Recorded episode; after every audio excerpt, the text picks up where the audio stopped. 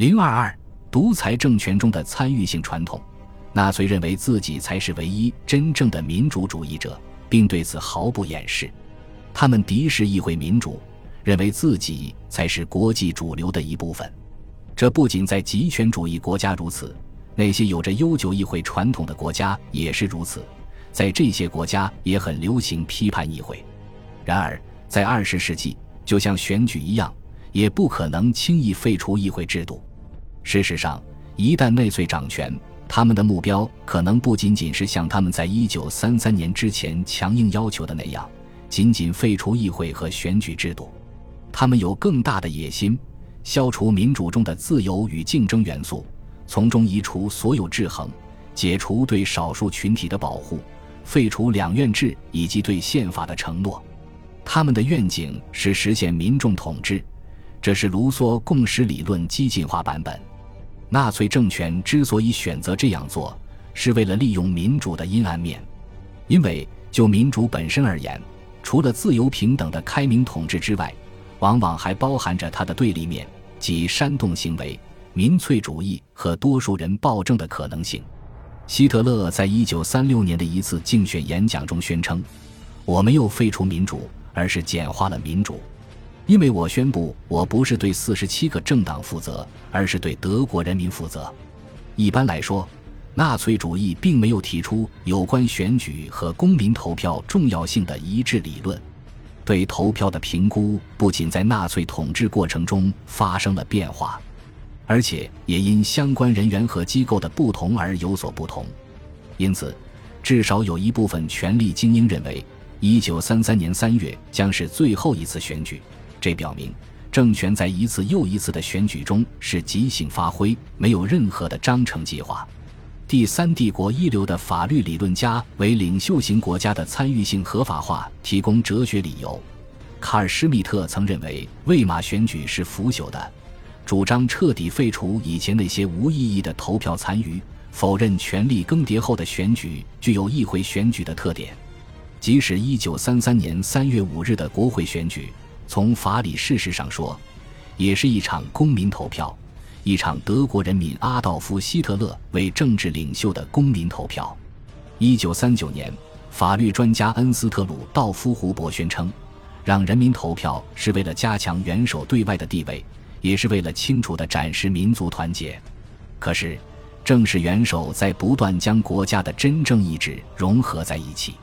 因此，无论投票结果如何，希特勒都不受约束。官方的法律周刊称，人民的呼吁表明，德国领袖型国家是真正的民主形式，这与主导世界其他地区的多党制议会国家形成了鲜明的对比。一位政府消息人士的声明强调了选举的重要性，称国家不应该只是简单的发表评论，人民的决定应代表一种法律行为。然而，在任何情况下，国家都必须遵从人民的意志。卡尔施密特甚至称这是公认的基本的国家社会主义原则之一。帝国政府将其听取的人民的意志视为权威。恩斯特鲁道夫胡伯认为，只有在国家社会主义中，人民的意志才能通过元首以一种纯粹的形式被揭示出来。但同时，他也强调，领袖型国家并非传统意义上的民主。德国是一个民族主义的元首型国家，政治统一体现在人民身上，而国家的意志是由元首制定的。纳粹一直声称，真正的民主、改良的民主、更好的、更简单的民主或真实的民主。在一九三四年的公民投票中，内政部长威廉·弗里克问道，世界上还有哪个国家能够实现像德国一样的民主呢？希特勒最喜欢在外国人面前吹嘘，四千万德国人民团结一致站在他身后，他不准备在没有取得人民信任的情况下采取任何行动。一九三四年八月，他告诉外国记者，每年我都抓住机会将我的权力交给德国人民批准。我们野蛮的德国人比其他国家的人更民主。一九三三年七月十四日通过的公民投票法旨在促进征求人民意见，官方对此的解释是，这只是一个基于古老的日耳曼法律形式的程序。这一切都是为了表明群众对纳粹领导的赞同，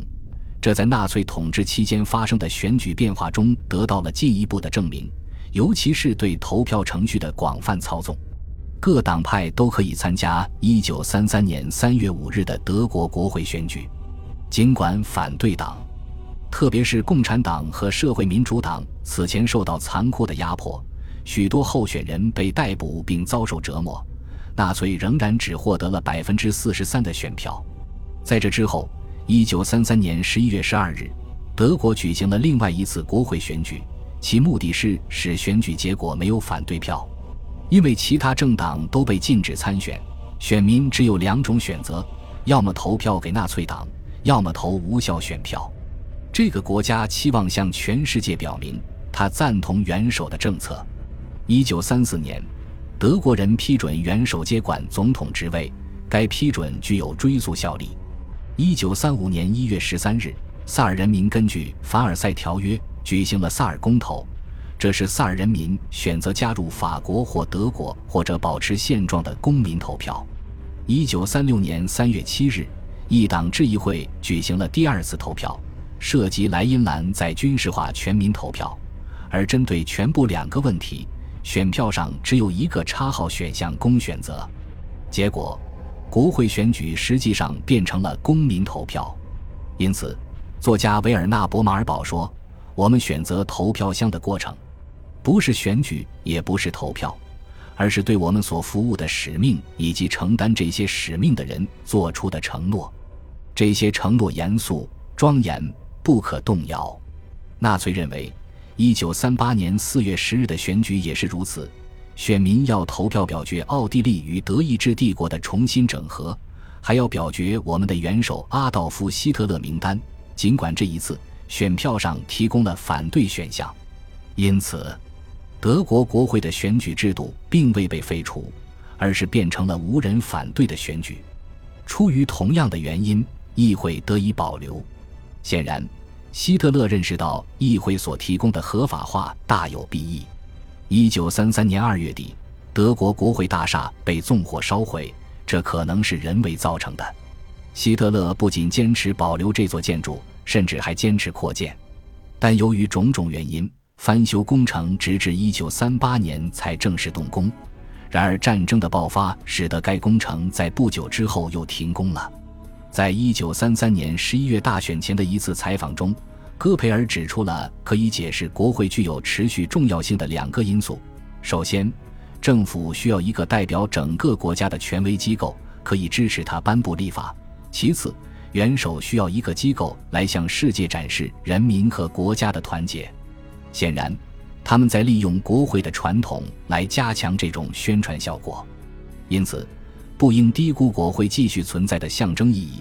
即便国会实际上主要是作为希特勒登场的舞台，或是作为一致通过特别是具有象征性的法律的平台。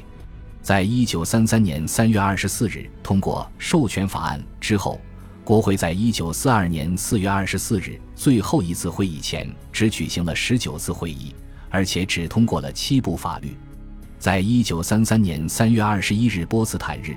当纳粹宣称帝国的所有合法性都来源于纳粹组织时，议会在其中发挥了核心作用。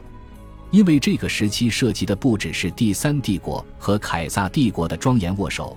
即穿着旧帝国元帅制服的兴登堡，或在波茨坦举行仪式的象征性姿态，还有三月五日举行的德国国会的开幕仪式。因为在一八七一年三月二十一日，德国国会第一次开会，它是根据当时最盛行的选举法之一选举产生的，其中包括对二十四岁以上的人实行男性普选。尽管他们对议会和党派提出了种种批评，但它获得了德国人所珍视的传统地位。因此，毫不奇怪，纳粹也很重视一个议会席位所带来的声望。党内最重要的官员，纳粹冲锋队或党卫军，都或多或少自动获得了一个席位。其他的纳粹要员，如阿尔伯特·斯佩尔和弗里茨·托德特，都曾试图得到一个席位，却始终未能如愿。纳粹政权在其他领域也利用了这种参与性传统。例如，在一九三九年庆祝夺取政权的周年纪念日时，希特勒在国会发表了演讲。根据戈培尔的说法，该演讲的主题是德国将永远是一个元首共和国，再不会有君主统治了。在演讲中，希特勒大谈过去的著名人物，赞扬德国的和平愿景，并攻击了犹太人。他认为合法性最主要来自德国人民。他反复谈到民族共同体，并向听众提起威尔逊总统十四条宣言中关于民族自觉的根本命题。希特勒说道，其他国家拒绝给予高度文明的德国人民这项权利，而他希特勒现在又赢回了这项权利。元首提醒议员们，他们有神圣的永恒的职责，你们不是某个地区或某个区域组织的代表，你们也不是特定利益的代表，首先也是最重要的是，你们是整个德意志民族的民选代表。与此同时，希特勒在国会演讲中明确表示，他反对一九三三年以前德国既已存在的外来民主。所谓伟大的民主国家应该反思一个问题，归根结底，一个得到 百分之九十九 民众支持的政权和那些采用最可疑的舞弊选举方法才能维持统治地位的国家，难道不是完全不同的民主吗？就民众统治而言，我们已经有了一种更透明、更优越的形式，他们怎么敢试图把某种东西强加给我们呢？从国会议员的反应就可以看出国会民众统治形式的实际含义，他们的国会活动仅限于用欢声笑语来回应元首的讽刺性言论，用雷鸣般的掌声来回应每一个威胁姿态。恭喜你又听完三集，欢迎点赞留言关注主播，主页有更多精彩内容。